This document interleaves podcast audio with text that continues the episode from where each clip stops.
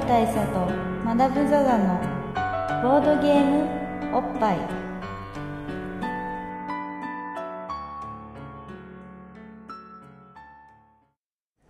バブル大佐とマダム・ザ・ザのボードゲームおっぱい。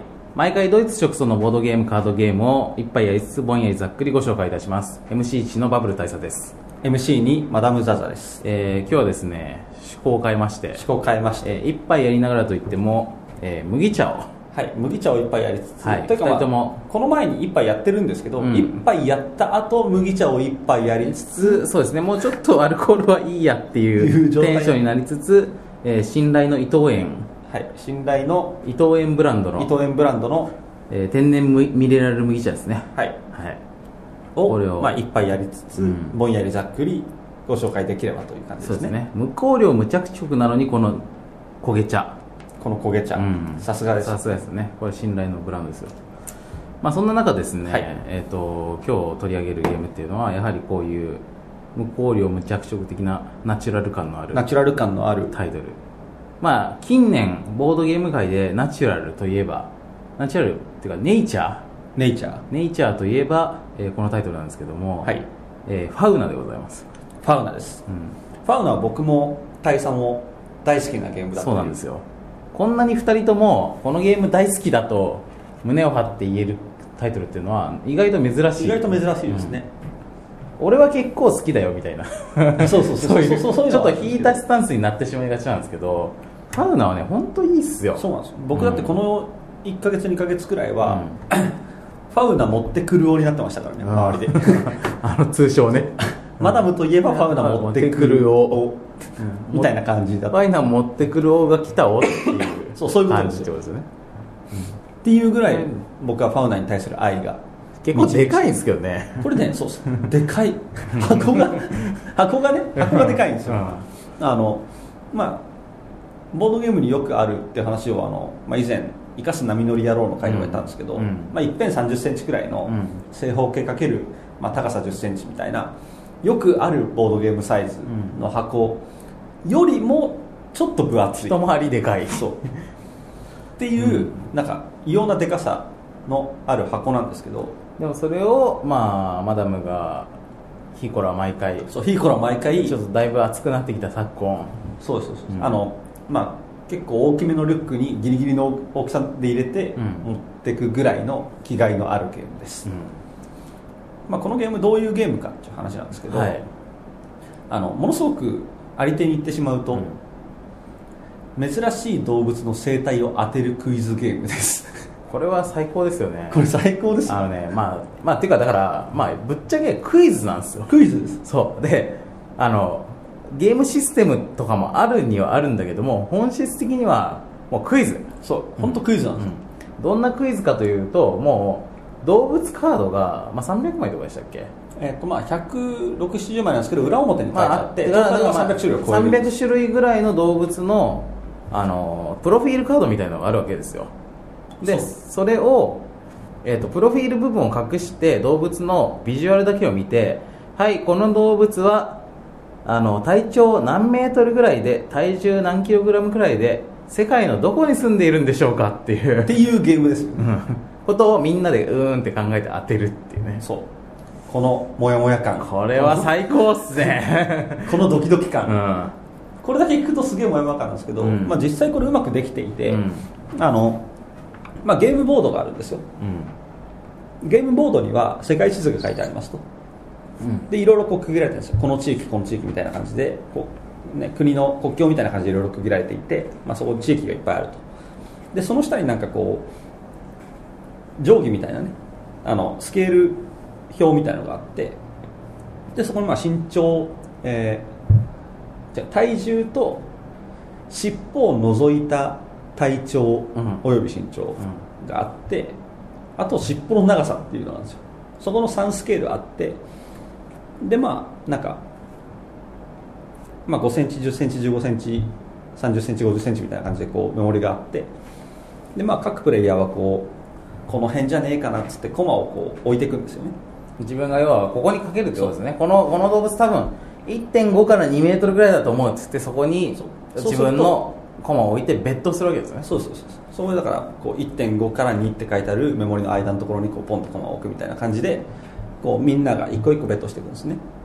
だから地域だったら地域でこの地域にいると思うとかまあそんなんでみんなかけてかけ終わったらじゃあ答え合わせですってさっき隠してたプロフィールの部分が出てきてあ合ってた間違ってたっつって合ってたら点数がゲットとかっていうすごく単純なルール。本当にそれだけなんですよルールって。なんですけどこれがものすごく面白いのは何でかっていうと最初に言った珍しい動物とかなんです、本当に珍しい動物出てくるんですよ。だから分からない。うん。思いのほか分からない。例えば、まあ、ある鳥の写真を写真っていうか、まあ、えイラストなんですけどイラストですね。イラストバッて見せられたとしてこの鳥なんどんぐらいの大きさだと思うってなった時に果たしてこれがなんか例えばですねそのどういうゲーム風景になるかっていうとなんか顔がワシっぽいからワシぐらいのワシの仲間なんじゃねえのっつってワシぐらいの大きさだから何メートル3メートルぐらいあるんじゃねえのっつってえワシってワシ3メートルもあるでしょ。でいやわしそんぐらいあるでしょっつって。あのなんか、まあ動物とかだってこう家畜とかをねバーって、あの子牛を。そうわーってガシって掴んでほいでねそうバーで飛んでくんでしょっつって。たらまあ数メートルないとそれ無理っしょってなって。でなるほどね。なるほどってなるんだけどいやでもこの顔わしつかなんか高寄りじゃねえってなった時に高高ってどんぐらいの大きさ高ってのが高城がこう乗っけるからそう高城が片腕にひょいって乗っけてるぐらいって考えたら1メート取るルぐらいじゃないの？かもしれないまあでも翼広げたらもっとあるかもしれないけどまあ体長ですからねとりあえずね。縦の長さだからまあ1メートルないかか。ななでじゃあ話はまあ地域に戻すとして 鷹ってどこ住んでるんだっけって。山だよね山？そう。いや鷹はなんか山な気がするなんか鷹城も山で狩りとかをするような気がするけどわしはなんかアンデスとかああいうところにいいんじゃねえの？つって。ハゲ。でも。鷹あれ？えでもハゲタカって鷹だけど。鷹ってでもなんかロッキー山脈とかなんかまあ下手するとあサバンナとかにいるあような気もしサなくも。バンナとかアフリカだしみたいな。そう。そそういうゲーム、うであ1個言ってなかったんですけど、まあ、さっきあのイラストを見てって言ったんですけど、えこれまあ実はその公開情報っていくつかあって、まあ、隠されてるのはその地域と住んでる地域と身長体重云々はう隠されてるんですけど、見えてる情報としてはイラスト以外に学名うん。と、まあ、あとあの、まあ、僕の持ってるのはドイツ語だったんでドイツ語での名前。うん。とあと住んでる地域の数が分かるんですよ、うん。まあ、要するにこのゲームにおける世界地図っていうのがいろんなエリアに区切られてるわけなんですけど、うんこのエリア何個に住んでるのかってこの中の何個に住んでるってのが分かるんですよ。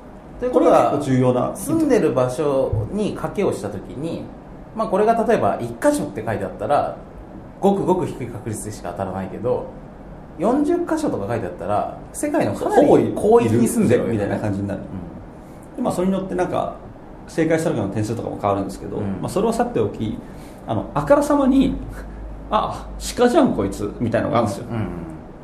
その辺にいるでしょみたいなのがそこの数字見たら3とか書いてあるわけですよ。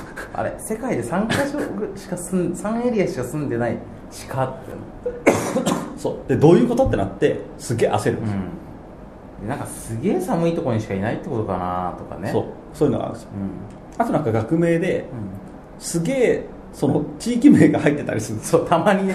オーストラリアンなんとかみたいな。絶対オーストラリアだよ。オーストラリアンなんとかなんとかキストスみたいなね。でそこに自分は気づいても周りに伝えないようにしてこういくつかオーストラリアに置いた後でいやみんな気づいてないと思うけど学名にオーストラリアって書いてあるよみたいなこともできる、うん。でまあ蓋開けてみたら違うとかもあるんですけど。オーストラリアの人が発見しただけとかね。あるんですよ実際なんか。全然ある。マイケル何がしみたいなのも書いてあってマイケルだからアメリカだろうと思ったら全然違うとか、だから本当そういうところでみんなが予想して大いに外してゲラーッつってなるっていうゲームとしてすごく面白い、このゲームはねあの、まあ、僕らがなんでこのゲームこんなに好きなのかなってことをまあ考えたんですけど、まあ、そもそもねあの最近思うんですけどあのボードゲームの面白さっていうのは必ずしもボードゲームそのものの面白さである必要はないんですよ。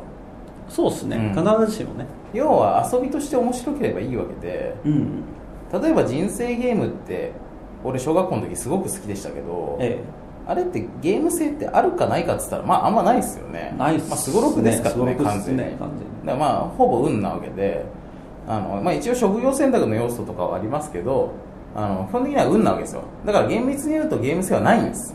だけどあのそれの題材が人生っていう体になっていてあの要はいろんな気分が味わえる。小学生がね、うん。小学生にでいながら俺はパイロットになったとかあのアナウンサーになったとか医者は安定して収入高収入だぜみたいなこととか なんかそういうことっていうのをバーチャルに体験するっていう面白さそうあの保険金が下りたとかね。なんか火災保険がどこまああのなんか地震にあったとかなんかそういうのをバーチャルに体験するっていうごっこ遊びとしての面白さがあるわけですよ、であとすげえでかいと思うのは子供ってお金を使うこと自体が楽しいんですよねああ、あるんでしょうね。そうだからああいう子供銀行券的なねものに比べてもやっぱりわりかしリアルにできたなんか紙幣とかみたいなものっていうのをこうある程度使って両替したりとかお釣りもらったりとか、うん。あのだんだん札束になってたりとか。なんてことのないプロセスが楽しいってことですよね、うん、それも俺はゲームの面白さだと思うんですよ、ええ。うん。熱いっすね、うん。今日の大佐は。そういう面白さっていうのがファウナにはあるあでもそれはあるかもしれないですね、あのああでもないこうでもない考える楽しさとか。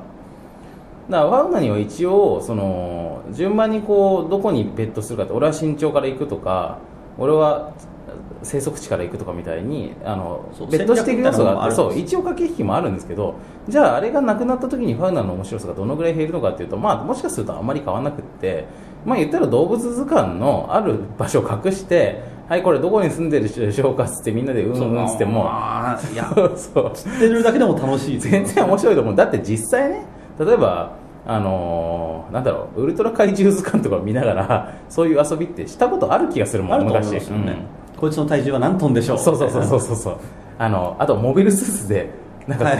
サイコガンダムとクイーンマンサーとどっちが大きいでしょうとかみたいな話でしょ。まあしたことあると思うのよ、うんそうそう図鑑見てる楽しさとか、うん。そういうのかなり近いですよね、うん、だけど実際じゃあその動物図鑑を俺が本書店で買ってきてそういう遊びを普段するかというとしないしないわけで。でファウナっていうフォーマットがあって遊びとしてそれを提供してくれる人がいたからこそそういう面白さを僕らは享受したわけですよ。だからファウナの面白さっていうのはちゃんとそのパッケージとして成立しているしあのこれこういう幅の広さっていうのがボードゲームの持っているなんかこのなんつうか懐の深さっていうか、うん、なんかそういうもんだと思うんですよね。でそういう広がりを感じさせるからファウナは大好き、そうっす。うん。やっぱねあの、まあ、僕が思ったのは単純にもっとなんかゲームの中の部分で、うん。あのファウナがねこれまあある種偶然ですよ。にせよ自然を扱って面白くなった要素、まあうん要は自然が面白いってこともないんですけどあの例えばこう極彩色の、うんこんなの見たことねえよっていうやばい動物が出てくる。うんでどうしよっかなこれ地域とか全然想像つかねえよっつってこう世界地図を見てるとくまなく見てるとアフリカのね南アフリカのちょっと右にマダガスカルって書いてある島があるわけですよ、絶対ここはすごい進化をした動物が いる気がする。いっぱいいるから、このヤバそうなのはマダガスカルなんじゃねえか、うん。うんここだなと思ってるとなんかオーストラリアの 南の方に、うん。タスマニアっていうちっちゃいあここもやばいのがいっーぱいいる。ここもここも武将が揃ってる気がするって。でなんかそこで悩んで、いやこの感じタスマニアで異様異常発達したやつだっつってベットしたらはい正解はマダガスカルでしたみたいな。あね。なんかそういうすごいピーキーな部分とかが自然のいたずらで現れてる。っていうところもすごくあるんですよ、でなんか寒いからこれは北極圏。でもこいつこのペンギン南極か？北極？いや。みたいなこうなんかちゃんとジレンマみたいななんかどどっちか二択までは絞れるけどみたいなのがあるんですよねでなんかこの大陸にはいるかもしれないけどだからアマゾンかアフリカかみたいな話ですよ、アマゾンにすげえ発達してるだったらアマゾンにコマバンバン置いていけばすげえ点数取れるんですけど、これが2択で外してアフリカでとかだったら俺だいぶアウトみたいなところも楽しめるっていうところでは結構その自然をクイズにするっていうのはすげえバランスが良かったというね。そうですね。確かにあのよくファウナの話してて話に出るのがこれ別に何でもできるよねっていうのがあって。あありますね。うん、だからあのファウナはたまたまあの動物図鑑みたいなものが題材になってるけどもあのまあ何でもいいんですよ。本当は。で例えばなんでしょうね。もっと人工的なものっていうかまあ、芸能人のプロフィールでもできるよねみたいな話っていうのはしたことありますよね。まあ、スポーツ選手とかね。とかね、うん。アイドルとかもそうですよね、で例えばスポーツ選手のその、まあ、野球選手であのその人のこうそれまでの成績とかでやるってこともできるんだけどもでそれは野球マニア同士でやったら面白いかもしれないけどそれってまあ下手すると単に知識を競うだけの勝負にしかならないですよね、で逆にが逆に野球のこと全然詳しくない人がその野球選手の写真だけ見せられた時にこの人どのぐらい打ちそうかなみたいなことってまあ分かんないでしょ。全く分かんないですよね。で判断の根拠にすることが全くないわけですよ。本当に顔とか、まあ、フォームとかそういうのだってまあ分かんないし。分かんないですよ。うん、でどんな写真家にも売っちゃうし。で何の情報もなくって要は知ってるか知らないかっていうゼロ一になってしまいがちなんですよ。ところが自然っていうのはやっぱりそのその動物のビジュアルにある程度いろんなことが表現されてて。ね、ダーウィン先生のおかげでね。そうですよね。ダーウィン先生がややったわけじゃないかもしれないけど。いやその考え方のおかげで、うん。まあそうですね。あの、まあ、例えばゲームしててこの鳥白いから雪の積もる地域に住んでんじゃねえかなみたいな、ね、そうそう。まあ、保護色じゃねえかそうそうそう。これとか。で、まあ、違ったりもするんだけど。あとこいつすげえ毛がふっさふさだから、うん。寒い地域だぜとか、まあ暑いところには100%住んでないっしょみたいなね、うん。そういうところで予想がつくことが良くもあるし、うん。いい意味ですげえ裏切ってくれるんですよね、と思ったのにそうそうそうそうそうなみんなが勝手な仮説を立てて外れていくっていうのが面白いっていう。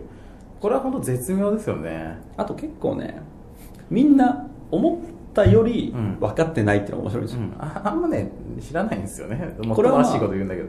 あのこれは僕の無知を晒すだけなんですけど、うん。僕がやった時は4人ぐらいでやったんですけど誰一人としてチンパンジーの生息地がわからない。多分アフリカじゃねえのっつって、うんうんうん。アフリカかっつって。でもこのチンパンジーっていう五感はアフリカ的じゃなくね？とかっつって散々ばらけて、まあ、結局アフリカだったんですけど、うんうん。まあなんかいろんなことがあってっていうのがあってだからそういうねうっかりミスをやらかすんですよ。いやそうなんですよね。東大元暮らし的に知らないとかね。そうそう。俺俺この間あったちょっとドラマがそのファウナやっててまあ猿が出てきたんですよ。でそのこの猿どこに住んでたの？っつってまあアフリカじゃね？とかいや中南米じゃね？とかみたいななんかこうみんなそれぞれこう仮説をまあ猿がいそうな場所ってあるわけじゃないですか。ちょっとこういう細長い尻尾が生えてるみたいな、まあとかいろいろなんかこう、まあ、尻尾生えてたかどうか覚えてないですけどまああれこれやってでも生息地がすげえ限られてるんですよ。あそういうことそういう1とか、うんはいはい。1箇所しか住んでないとか。だからもうピンポイントでみんなかけてここかなっつってやって正解発表してみたらなんかアジアの一角なんですよね。でなんかこのアジアのなんかこう台湾とか日本とかその中国とかなんかその辺中国の一角とか、まあ、その辺のエリアがにが生息地になっていてあそうなんだっつってこれちなみになんて名前の猿なんだろうねっつって見てみたら日本猿なんですね。なるほど。で全然がぜ日本じゃねえかみたいな感じになったりするんだけどあのーまあなんか誰も一人としてそう気づかなかったみたいな。それは面白いですね。そう。まあちなみに日本猿だったかどうかもちょっとちょっと曖昧で、うん。日本猿だから鹿鹿とかねあの狼とかなんかわかんないですけどその日本にしか住んでない有名な何かだったんですけど、うん。うん。そういうのありますよね、うん。実際。あと本当なんかねさっきのわし鷹の話をしたらこれ鷹だろうと思ってたら鷹じゃなかったとか、うん。結構あるんですよ。あるあるある。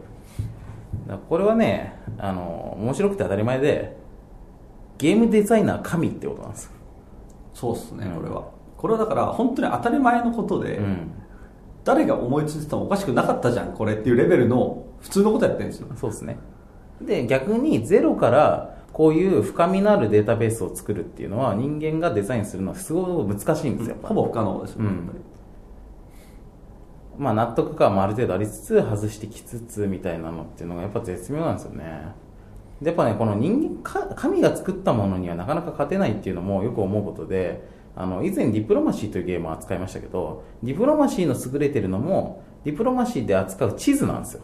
でこの地図が実在のヨーロッパのあそうですね。あのある時期の1900年ぐらいの、ね、その国の国国境線をあの地図として使ってるわけなんですけど、まあ、これがまた絶妙にある国とある国が接してるとか接してないとかパワーバランス本当に絶妙なんですよね。そうですね。それはまあもちろんあのものすごく裏付けのあるパワーパワーバランスで そうそう。でそうなるべくしてなったんです絶妙どころかそういろんな駆け引きとかあの攻防を経てギリギリの緊張感のもとに成り立っているパワーその地図なわけだからだからこれはなかなか人間があのオリジナルでファンタジー世界を作ってそこでここにはゴブリンがいてとかドワーフがいてとかっつってあの線引きしてもなかなかこうはならないですよそうなんですよね、うん。その絶妙なこう多重に折り重なってるバランスっていうのはなかなか作れないっていうことを考えると、うん。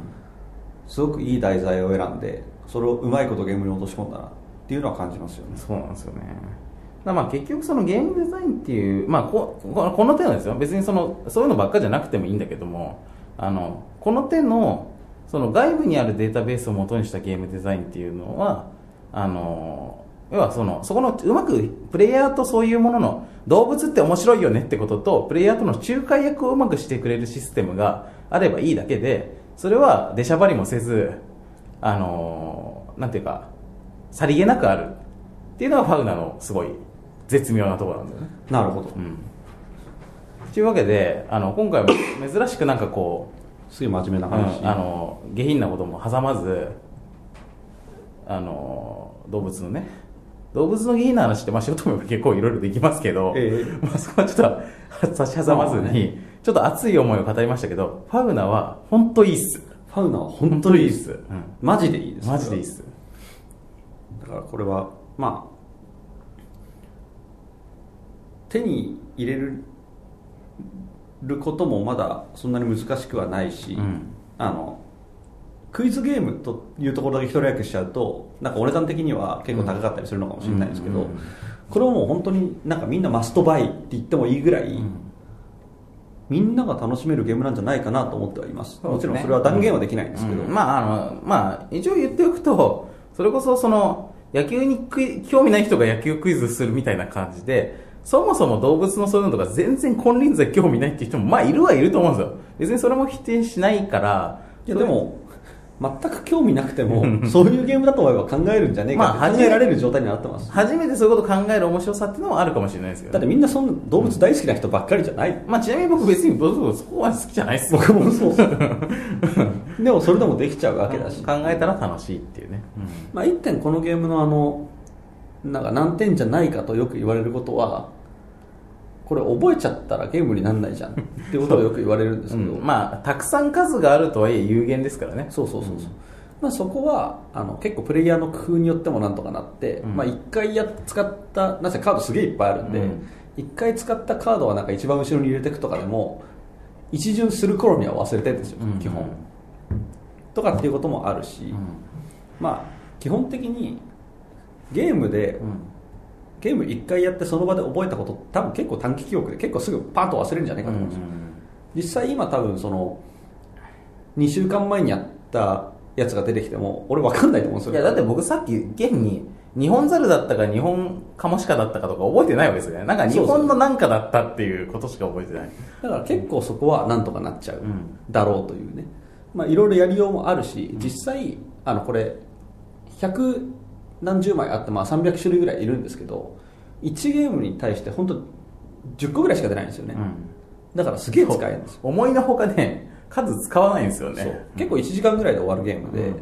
あのまあ、なんか特定の点数に達したら規定の点数に達したらおしまいみたいな感じなんで結構すぐ終わるんですよ、だから繰り返しもできるしあのその資源が尽きるってこともなかなか起こらないっていう意味ではすごくいい、意外とそういう欠点もないないないというかまあ意外とそういうとこは問題にならないことが多い。ねということであの大佐マダムともにこれは一押しですと。そうですね。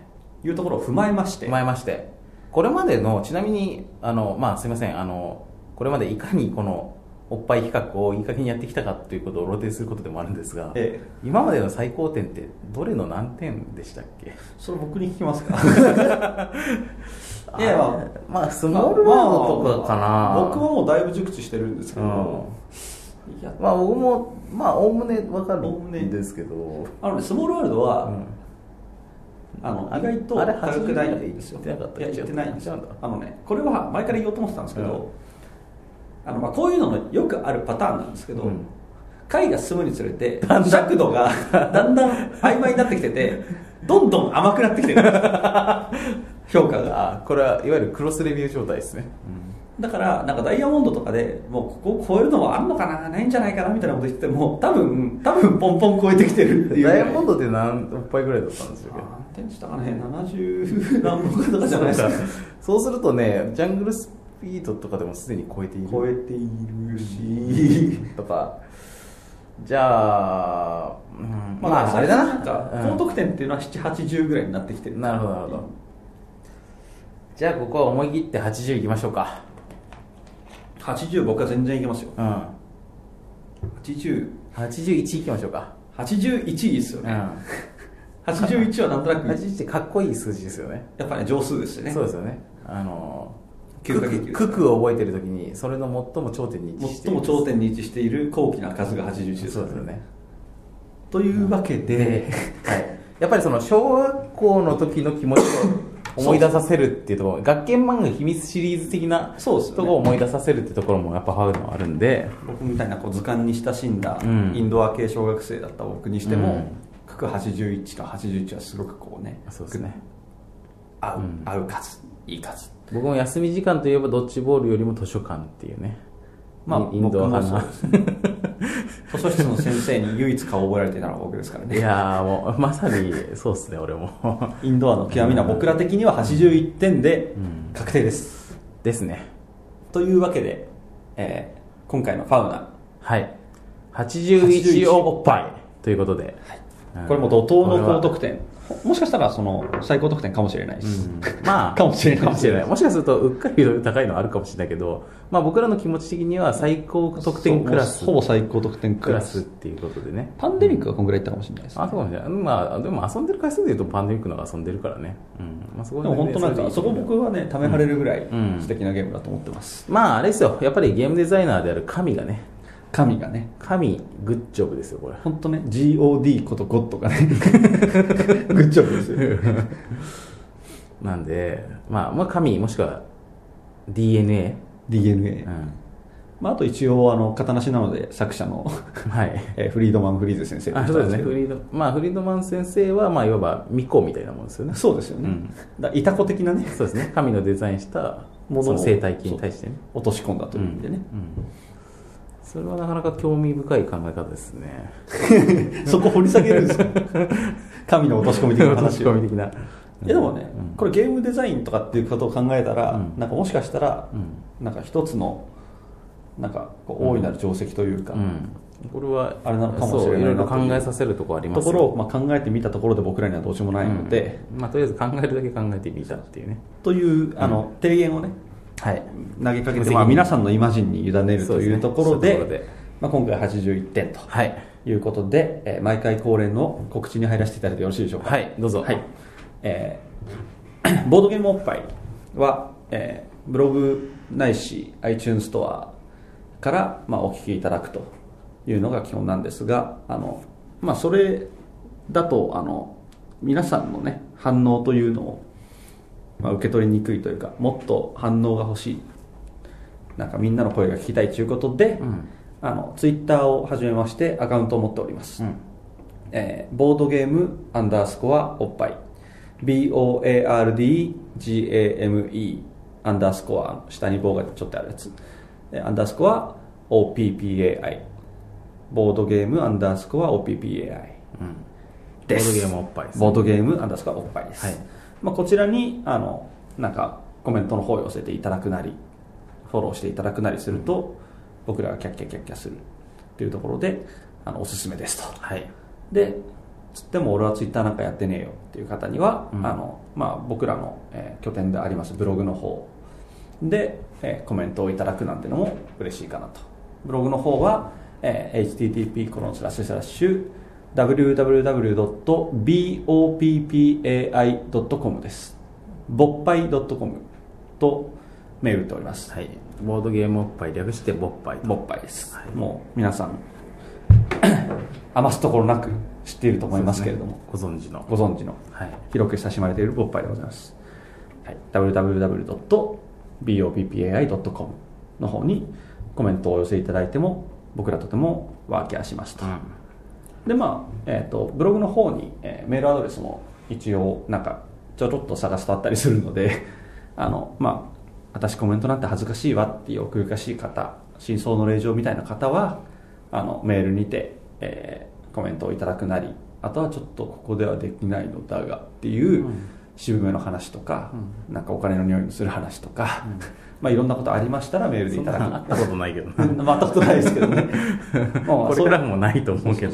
僕らに家と車、えーとかなんかこう綺麗な女の子とか、まあ、いろんなねそういう援助をしていただける方とかいたらメールでもいいんじゃないかななんてことを考えたりもしますと添付で？ねああ僕はあと32インチのレグザが欲しいです。とおおいいいいですね。あとプレステ3が欲しいです。はい。トルネもいいらしいですトルネいいらしいですよね、うん。トルネもすごくあの合わせて交流したい感じ。8000円ぐらい。まあ。ファウナより安いかもしれないぐらい。そうですね。まあええ。ファンナちょいぐらいですそれぐらいですね。うんまあともあれです。そんなことはともあれね、はいという感じでやっておりますと。うん。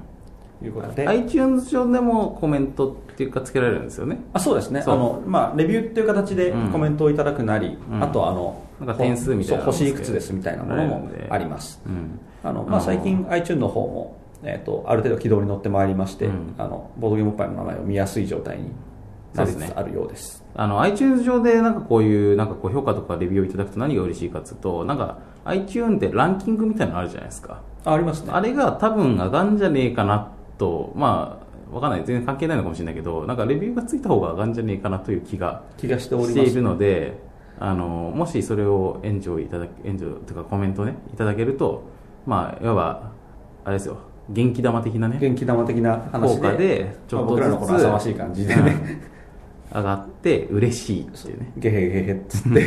嬉しいという具体的な効果が 得られますので。得られますので。はい、そういう意味ではとてもいいかなと、はい。まあ、それが僕らのモチベーションになるという意味では、そうですね。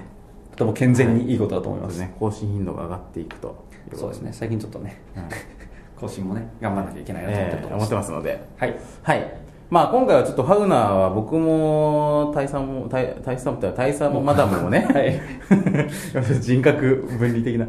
あの大佐もマダムもあの結構最近愛しているゲームなのでそうですねあの目下ヒット中ですねちょっとテンション上がって熱く語ってしまテンシいましたが。ョン上がったがゆえにものすごく真面目に熱い話をしましたが、うん、まあちょっと達成感ありますよ。あのこれを誰かに伝えたかったっていう気そうですね持ちもありますんで。このねファウナーの良さは本当に誰かに言いたかった、うん。